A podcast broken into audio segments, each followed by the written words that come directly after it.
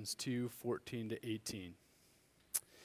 When I was younger, we would often uh, go with, with dad, and uh, we'd uh, go in the car, and we'd uh, we lived uh, kind of on a dirt road, and there's a lot of uh, even fields and things like that on the road, and so we'd, we'd go and, and we'd stop at a field at night, and we'd shine a spotlight into the field.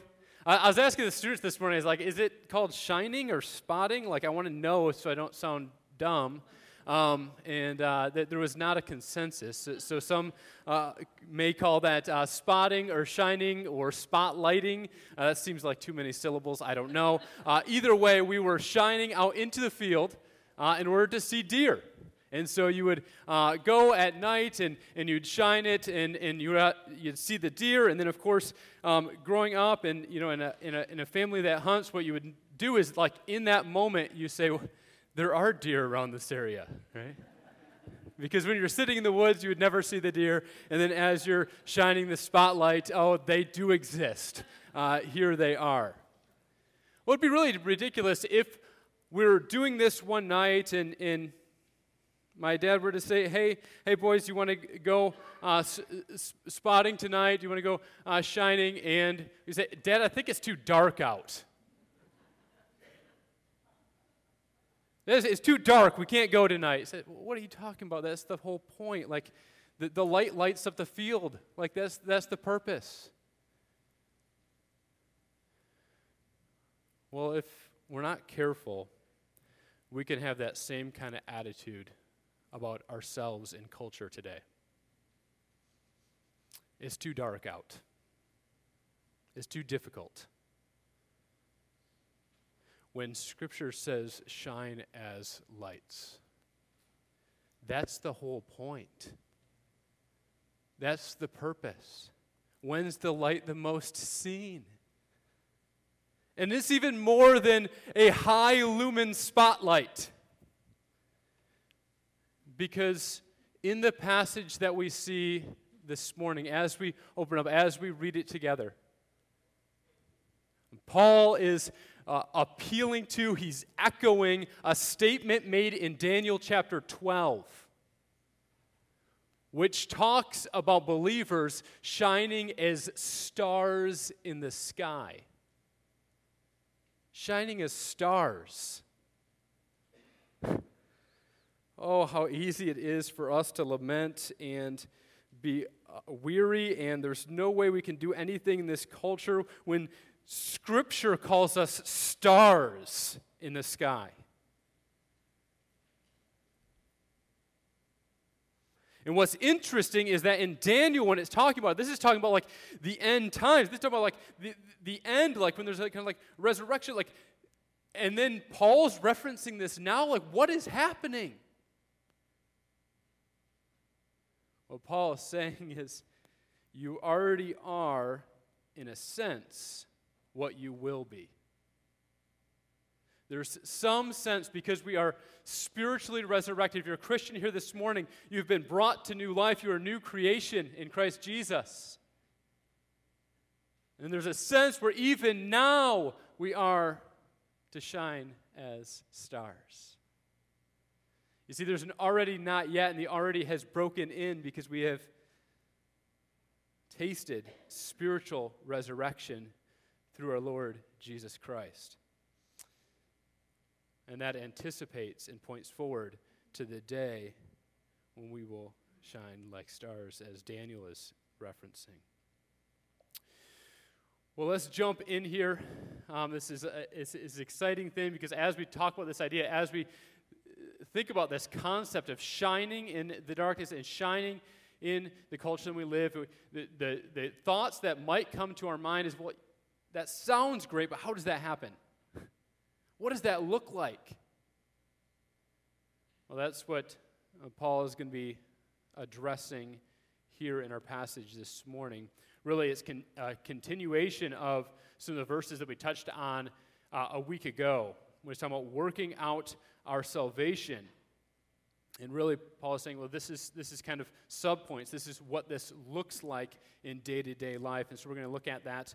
And as we do that, we can shine as lights in this culture. So let's read t- through it together, and then we're going to slow down and unpack it section by section. So, Philippians 2, verse 14. Do all things without grumbling or disputing. Some of your translations might say arguing that you may be blameless and innocent, children of God without blemish in the midst of a crooked and twisted generation, among whom you shine as lights in the world. There it is. Holding fast the word of life, so that in the day of Christ I may be proud that I did not run in vain or labor in vain. Even if I'm poured out, even if I am to be poured out as a drink offering upon the sacrificial offering of your faith, I am glad and rejoice with you all. Likewise, you also should be glad and rejoice with me. So let's unpack this section by section. First, shine as lights by not complaining or arguing. Shine as lights by not complaining or arguing. In fact, he, he starts actually by saying, uh, do all things, right?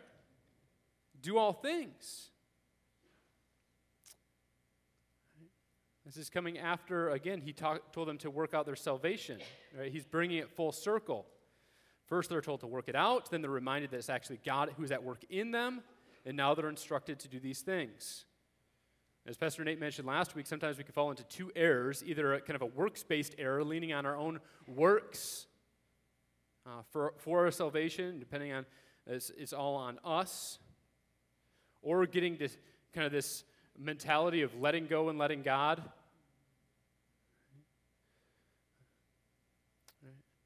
Uh, instead, uh, Paul uh, circles back. He's saying this is this grace fueled effort. This is, this is what this looks like uh, in our lives. And so, one thing we can notice is that Paul doesn't tell them uh, the things that they're supposed to do. Rather, he tells them the way they're supposed to do things. One commentator says this, I, I like this. He says, He does not outline a course of action, but calls for a kind of action. So, what is this kind of action? It's one that doesn't include grumbling or arguing. The Greek word for grumbling occurs eight times in the Old Testament, and seven of them relate to Israel's grumbling in the wilderness. And so this is a clear New Testament echo to this repeated theme in the Old Testament of them rebelling against God's call for them. And when they rebel against God's call, is often associated with judgment. So there's even this idea here that Paul's drawing out. One other thing that's happening is, as Paul's referencing this is he's drawing a line of continuity, some kind of correlation between uh, the vocation of Israel, what Israel's supposed to do, who they're supposed to be in this world, and what the church is supposed to be in this world. Right? Right? A called out people to reflect God. And one way that happens, what, what should we do in the midst of that? We should not complain. Com- com- complaining or grumbling implies moral rebellion. It's a spirit of dissatisfaction and insubordination. In the wilderness was often directed towards the leadership that God had appointed. It's not necessarily the implication here. It may be more of a general dissatisfaction and fixation on personal preferences that harms the community. One commentator said this, I think is helpful, kind of his, his summary of it. He said the word is used in the New Testament usually has an ethically bad sense selfish complaining, unbalanced criticism of small matters, impatience towards what is not understood, grudging unwillingness to be helpful, all expressed outwardly.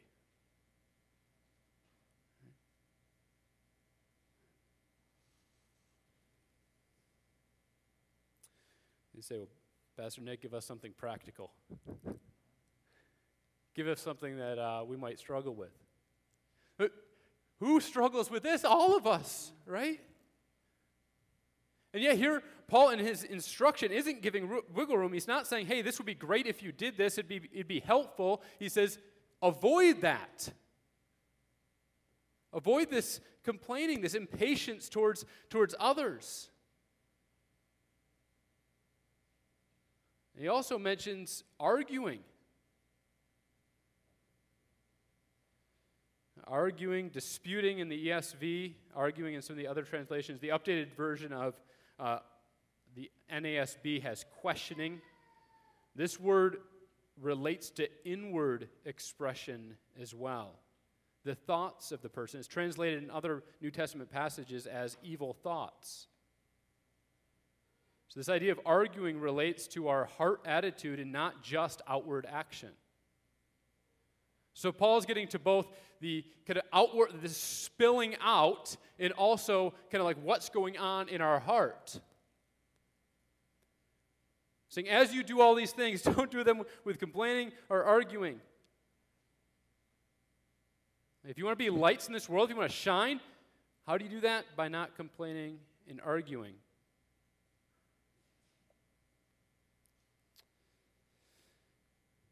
It's not just the external actions of complaining, it's the heart that is focused on self interests. It places self above the good of the community and ultimately above God. I know what's best. If I was doing things, things would be better. Often relates to I know what's best for my interest and things would be better for me if I was doing it. It's similar to Judas saying, I would spend money this way, trying to appear holy, but really motivated by self interest. How easy it is to fall into this trap of complaining and arguing and how harmful it is to our Christian witness. Our Christian witness. Recently, there was a, uh, an episode in, a, uh, in an NFL game of a quarterback flipping out on his coach.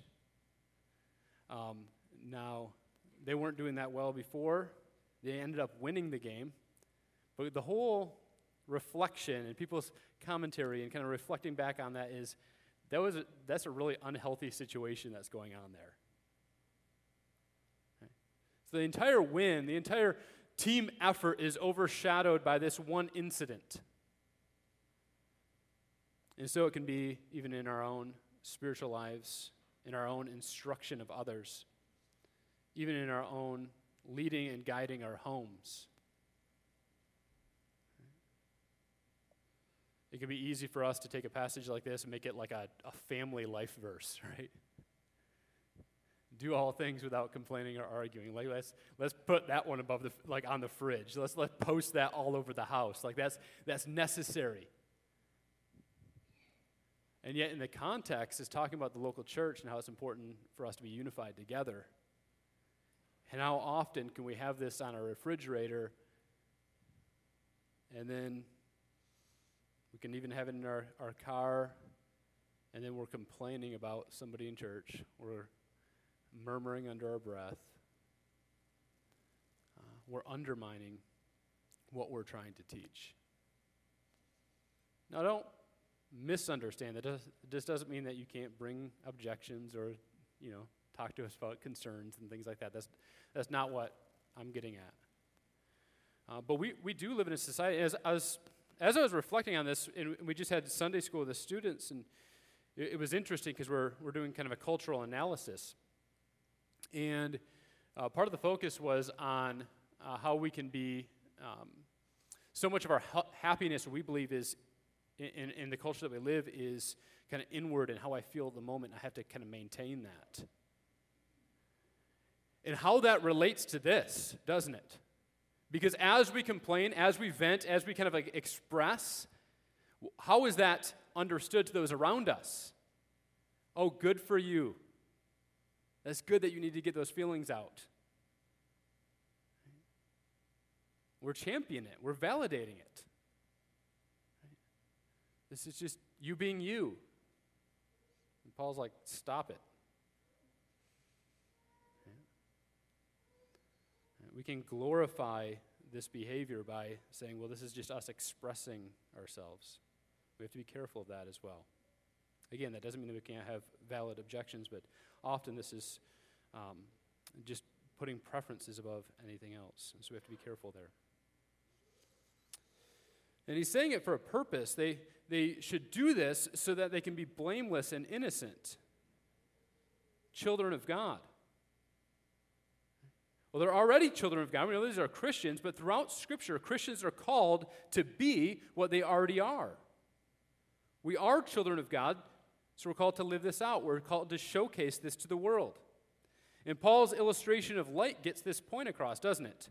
Light is a good example of doing by being. It does what it's supposed to do by being what it is. And so, as Christians, we should be who we are. We should live into the reality that we are light in this world.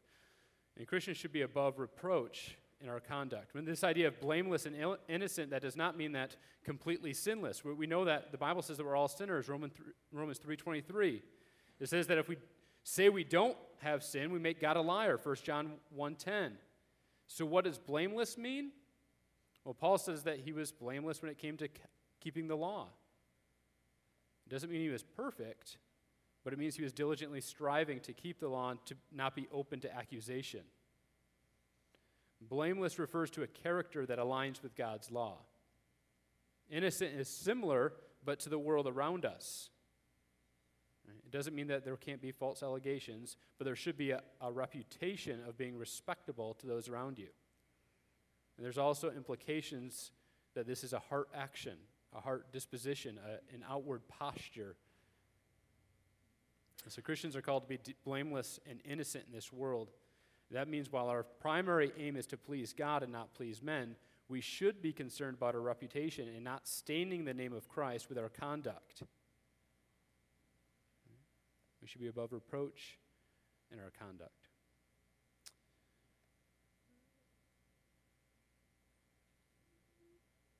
We also see that the church is called to be distinct. Called to be distinct. We're to be blemish in the midst of what? A crooked and twisted generation. It's helpful to see this uh, side by side with Deuteronomy uh, 32 5. Deuteronomy 32 5. Uh, because we can see much of the same language being used. Deuteronomy 32 5, they dealt corruptly with him. They are no longer his children because they're blemished. They're a crooked and twisted generation. Again, it's giving you the, the Greek translation of the Hebrew there. That's what LXX stands for. Uh, Septuagint is the Greek translation of the Hebrew. That they may be blameless and innocent children of God without blemish in a crooked and twisted generation among whom you shine as lights in, the world, in this world. You can see a similarity, can't you, between these two verses? Similar language is being used. But what's interesting is that in Deuteronomy, it's the crooked and twisted generation is speaking about the people of God. It's reference to them. This is what you guys are like. And the crooked, crooked and twisted generation that Paul's speaking about is the world outside. Okay? And so this just gives, while there's continuity between uh, the Old Testament and, and, New Testament, the Old Covenant and New Covenant, there's discontinuity as well, isn't there? And the discontinuity is that we are people who are saved apart, that we are separated from. That it's not as if, you know, as, as Paul says, not all Israel is Israel. All of the church is the church, we could say. It's a distinction that we love as Baptists, right? That's why we baptize believers, because they are part of the new covenant, people of God. Right? They are brought out of the world in order to be contrasted with it for the good of the world. And so we see this distinction even here that, that Paul is making is, is you're called to shine in the midst of the world around you. You're called to be distinct. You're called to have different kind of allegiances. And ultimately, our allegiance as Christians, right, is to Christ Himself, as our King of Kings.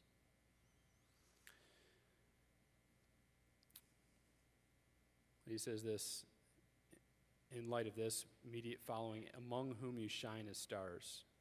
You see, as the night gets darker, the stars appear brighter. So it is with Christians in the midst of a crooked and twisted generation. But how do we shine? How do we be what we're supposed to be? And this is what Paul addresses next. They're to shine as lights by holding fast to the word of life. Holding fast to the word of life. The second aspect of working out their salvation in a way that is a light to the world is by holding fast to the word of life. Holding fast, as we see uh, here, um, can also be translated holding forth, as some translations might have. Uh, this would imply that uh, shining as lights relates to bringing the message to others. Uh, we are called to share the gospel, the good news of Jesus Christ. Um, but the, in, in the context here, it's getting more at this idea of holding fast to it, right? uh, clinging to it, being informed by it, being transformed by it. This is, this is our rule. Because it's important for us to recognize that Christians are not immune to false accusations as they hold fast. Christians have always been open to this. In fact, in the early church, they were accused of atheism, cannibalism, and incest. The early church was accused of atheism, cannibalism, and incest. They're accused of atheism because they did not worship the same gods as those around them. So they did not participate in these, these religious rituals, and so they were seen as atheists. They were seen as uh, cannibals because they were told, hey, they are taking this meal where they said this is somebody's body and blood. We don't know what's happening there. We just know that it's somebody's body and blood, and that's what they're talking about, and they're eating and drinking it. Uh, that's not good. Right? So they're seen as, because of communion, because of the Lord's Supper, they're seen as cannibals. Uh, incest, because they called one another brother and sister. Right? Even their husband or wife, they're still their brother or sister in Christ. And so they're, well, these people must believe in incest, right? These are false accusations because somebody doesn't understand. And yet they're holding it's coming because they're trying to be faithful to the Word of God. And the same thing happens today, doesn't it? Christians hate women, they don't love women. Might be an accusation because of our belief that life begins at conception. Christians only care about uh, getting a baby out and not, and not caring after that. Right? You hear accusations like this today. When the truth is, the reality is, Christians do more than any other people for moms, for uh, care in these ways.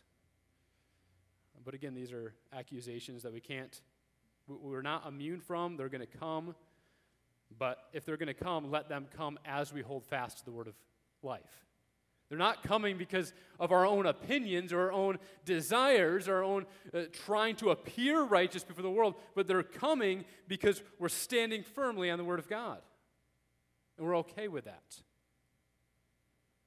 That's how we're called to be distinct. We don't have permission to be distinct in our own way. We're called to be distinct as we stand on the Word of God. That is the distinction, that is the distinguishing mark.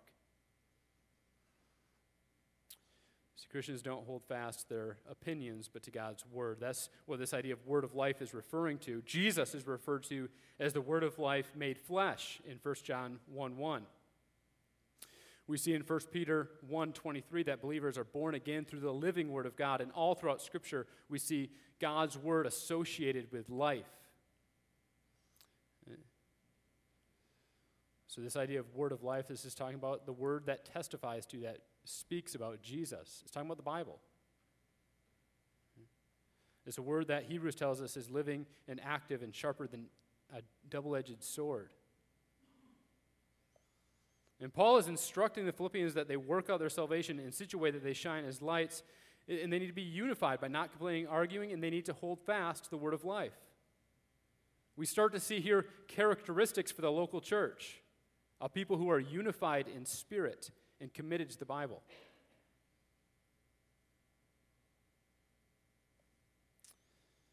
And Paul gives a reason. Again, he says that this way his, his labor won't be in vain, but he can, he can boast. Right?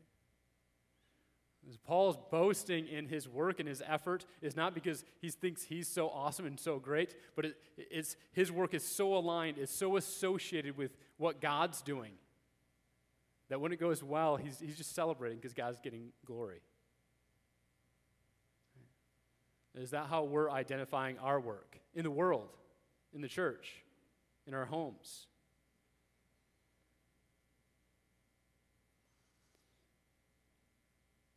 And Paul's looking at the end and saying, hey, I'm going to do this and, until the day of Christ. I, in, in that day, I'll be proud. He's saying, I'm going to continue to do this until that day. I don't know when it's going to be, but in that time, I'm going to I'm going to use this opportunity because it's for your good. Remember when he said that with to live is Christ, to die is gain? I'm going to live for you in this opportunity. How are you, we using the opportunities that God has given us for the good of others? We also see this idea of holding fast often brings with it an opportunity to hold forth. Right? So, well, I don't think the primary aim here is holding out and, and sharing the gospel. That's, that's a great thing. We should be doing that. But if we're holding fast, it also creates opportunity for those things. Uh, recently, at the beginning of the year, and some of you know this, I was, uh, I decided I need to um, lose some seminary weight, right? Um, and so uh, started working out because I gained a little weight during seminary, and uh, I need to start start hitting the gym and, and, and working off uh, these late night study session uh, snacks and things like that. And so um, started to do that. And one thing that's interesting about like as you're going to uh, kind of gym or uh, gym culture is there, there's certain people that you can tell they're fit, they know what they're doing. Um, and those are the people that people just like, they don't like go around like want, like, hey, work out like me, right? But other people just kind of gravitate towards them or do they just start to ask, hey, am I doing this exercise right? right? It's simply people there who are trying to be, to be faithful, just trying to, to you know, put in the time, be healthy, and others are just naturally gravitating towards them and saying, hey, is, is this right? Does this look good? And they are able to share? That's one reason I'm, I'm like, no, I'm starting to get healthy because people are like actually talking to me now. he has no clue what he's doing. Leave, let him in the corner. And I was like, they're coming up, and there's conversations that are just naturally happening. The same thing can happen in, in spiritual conversations, can it? In the way that we raise our kids, in the way that we care for others. People just, eh, like, what is it about you? Can you share with me your secret? Like, how, how you know, your, your kids do that, or how, how did that happen over there? Right? Sometimes these conversations just happen in the course of just being faithful. It doesn't mean, again, there's other commands for us to go and, and share the good news. Do that as well. But it'll be interesting to see how many opportunities that we have simply by being lights as we're called to be. Right? If you're spending the workday complaining about people at the church, don't be surprised if nobody asks you about the hope that you have in you.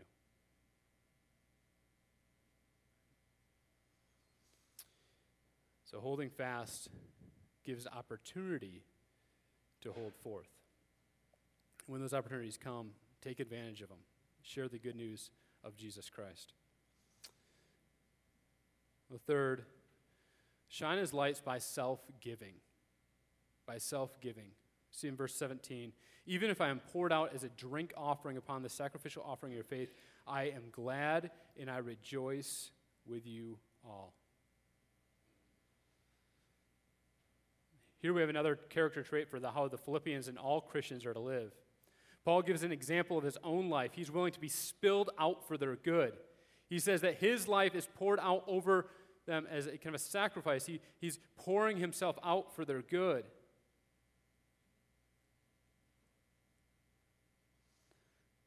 The reference to their faith is a way for Paul to encourage them. He's not hounding them in order to heap condemnation on them, to, be, to challenge and instruct them. Too often we can focus on the commands of God and lose sight of the promises of God. And Paul grounds the commands in the promises and the hope that we have as Christians. He is eager to challenge and he's also eager to encourage. The image of their faith as a sacrifice also helps us with what he's trying to get at. He is referring to being poured out onto the sacrifice. We see this in Eze- uh, our Exodus uh, chapter 29, verse 28 to 41.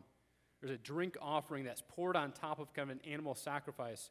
So wine is either poured out kind of in front of or on top of a sacrifice and, and produces kind of a steam that rises up, right? kind of like a, a symbolizing kind of a that the sacrifice itself is a pleasing aroma to God. So there's a sense where Paul is, is saying, I, I am being poured out over you. In, in other words, I'm completing your sacrifice to, the, to God. I'm, I'm mixing myself with you, and, and we're both offering this to the Lord in a way that's pleasing to Him.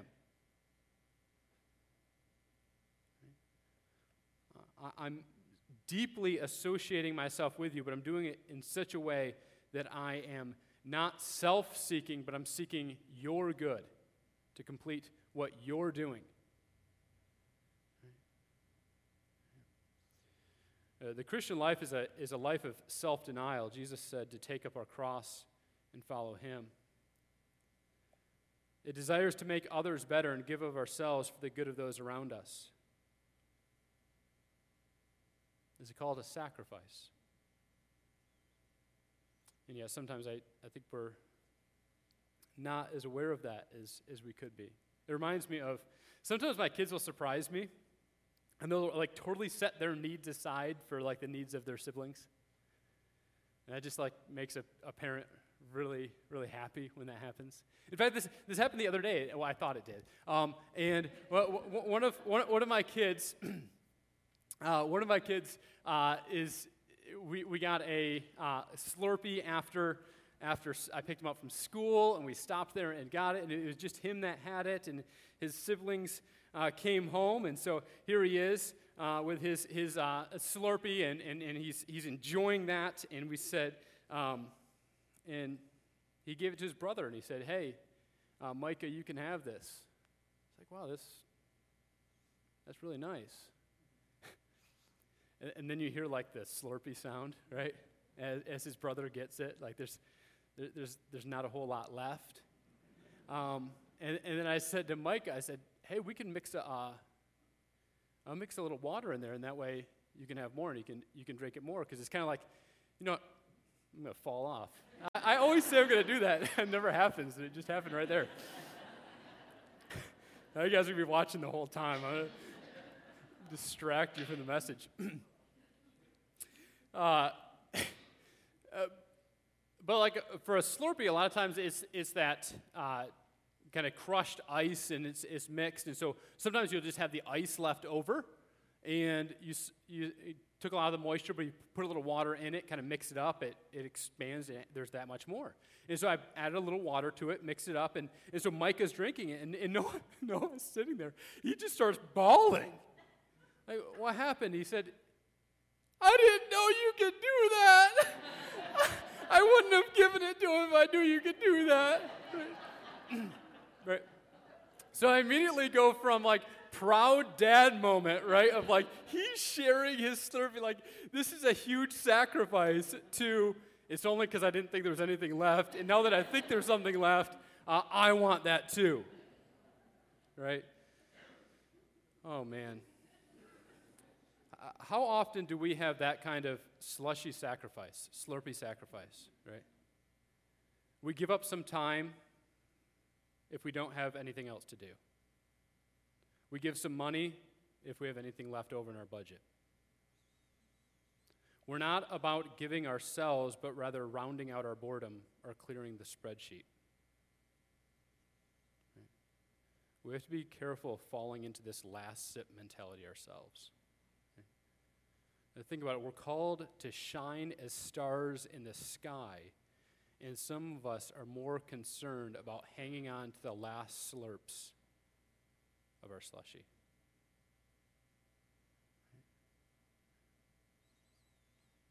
This isn't me throwing Noah under the bus. This is something I struggle with, something you may struggle with as well. It's so easy. Because here's the, here's the reality self giving is often ordinary. Right? Self giving is often ordinary. Right? It's seen in the, the small things, the day to day things. Right? Uh, we have a tendency to not see the spiritual implications in the day to day things. It's easy for us to say, I die for Jesus, but not live for him in the moment. As one modern theologian puts it, put it, everyone wants to change the world, but nobody wants to do the dishes. Or somebody kind of rephrased that and said, everybody wants to change the world, but nobody wants to change the diapers. Some of you that might hit more effectively. Or we might say this in relationship to our local church. Everybody wants to have a church that is effective and powerful in the community, but nobody wants to give up preferences or weekends to serve. It's easy to fall into this trap. It's easy to fall into this trap. And this is a mark of genuine Christian belief. As one commentator put it, the warning implicit in this is that those who find themselves so out of sympathy with these goals that they place their own interest above the unity of the church and thus the advancement of the gospel should question whether they belong to God's people at all. We can't get the wrong picture, though. If we're not careful, we can see this as a depressing picture. Giving of ourselves and, and sacrifice, isn't this a, a, a life of, of, of drudgery? no, it's, it's, amazing. This, this, this final concept is a shining is a light is a life of joy. It's a life of joy. Look, look what he says. I'm pouring this out, and I'm glad, and I rejoice with you all. And then what does he say to verse 18? Likewise, you should be glad, and you should rejoice to me, with me. Here's, here's the reality joy often comes while pursuing other things. It often comes while, while pursuing other things. I saw a post on social media earlier this year, it captured it well. A lady wrote this My pastor at his retirement party today, thanking his wife, said this, and it was beautiful. Here's what he said Remember when we were young, how we said we wanted to clutter our lives with people, not things. I don't think we understood how rich that would make us. Listen those words again. Remember when we were young, how we said we wanted to clutter our lives with people, not things. I don't think we understood how rich that would make us. It's wonderful that joy comes or we're just faithfully pursuing other things. It's one of those things that we, we can't pursue as an end in itself because it will continue to escape us and elude us and we'll never catch up. We can choose joy in the moment, and that's one aspect of what Paul is calling us to do here, but we cannot try to find it by chasing after things in this life. It's like trying to chase seagulls on the beach. You run after them, you try to catch them. As soon as you get close, they just fly away. But if you're just sitting there eating a sandwich or chips, they might just land in your lap. so it is with joy. As we're faithfully living for the Lord, joy, happiness, these gifts from the Lord might just land in our lap.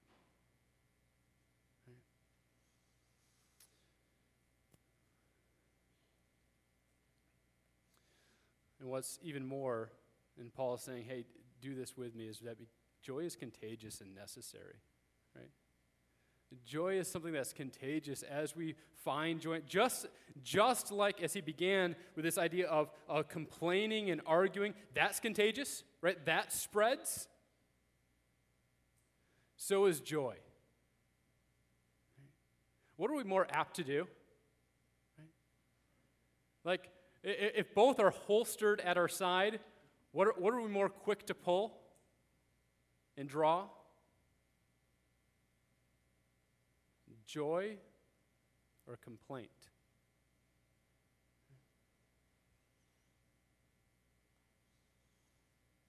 What would those closest to you, what they say is your first reaction?